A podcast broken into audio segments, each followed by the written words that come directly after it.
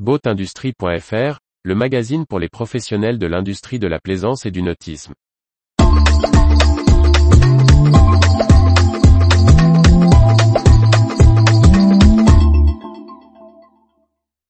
Fontaine Pajot et Dufour, plus de bateaux, plus grands et plus électriques.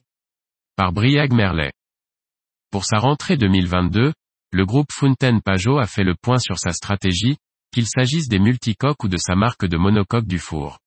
En plus de réaffirmer ses ambitions environnementales, le spécialiste nautique Rochelet affiche des objectifs de volumes élevés et des nouveaux modèles toujours plus grands. Après s'être félicité en quelques mots de la situation économique frénétique dans le nautisme en 2022 au vu du nombre de bateaux à livrer, le groupe Fontaine Pajot a profité de sa conférence de presse tenue à la veille de l'ouverture du Cannes Yachting Festival pour rappeler les engagements de son plan Odyssée à 24. Entamé avec le lancement de l'Aura 51 électrique en 2022, il doit mener le constructeur Rochelet vers la fin du moteur thermique en 2030.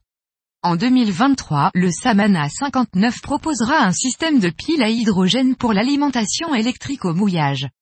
Dès 2024, les modèles seront équipés en série de moteurs électriques. En parallèle de cet engagement affiché, le chantier est loin de renoncer à sa gamme de motor. Lancée dans les années 1990 sous le nom de Troller 4, elle fut rebaptisée Fontaine Pajot Motor en 2017. De 300 unités lancées dans les 27 premières années, le groupe est passé à 250 PowerCar entre 2017 et 2022, et de 3 millions d'euros à 30 millions d'euros.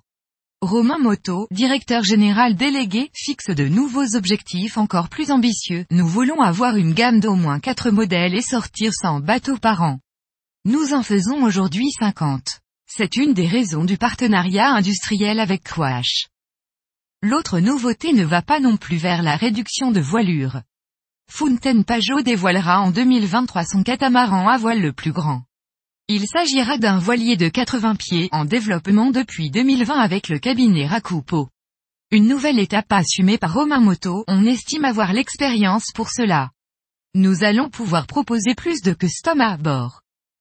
Parmi les innovations intéressantes, on notera la présence de panneaux solaires semi-transparents. Interrogé sur l'accessibilité aux familles d'unités toujours plus imposantes, le dirigeant insiste précise qu'elle reste le cœur du marché sur les bateaux jusqu'à 59 pieds. Pour les plus gros bateaux, il s'agit souvent de couples qui investissent et font un peu de charter. Aux USA notamment, on voit beaucoup de nouveaux clients de 30 à 40 ans, encore sans enfants, qu'il faudra savoir garder. Retrouvez toute l'actualité pour les professionnels de l'industrie de la plaisance sur le site boatindustrie.fr et n'oubliez pas de laisser 5 étoiles sur votre plateforme de podcast.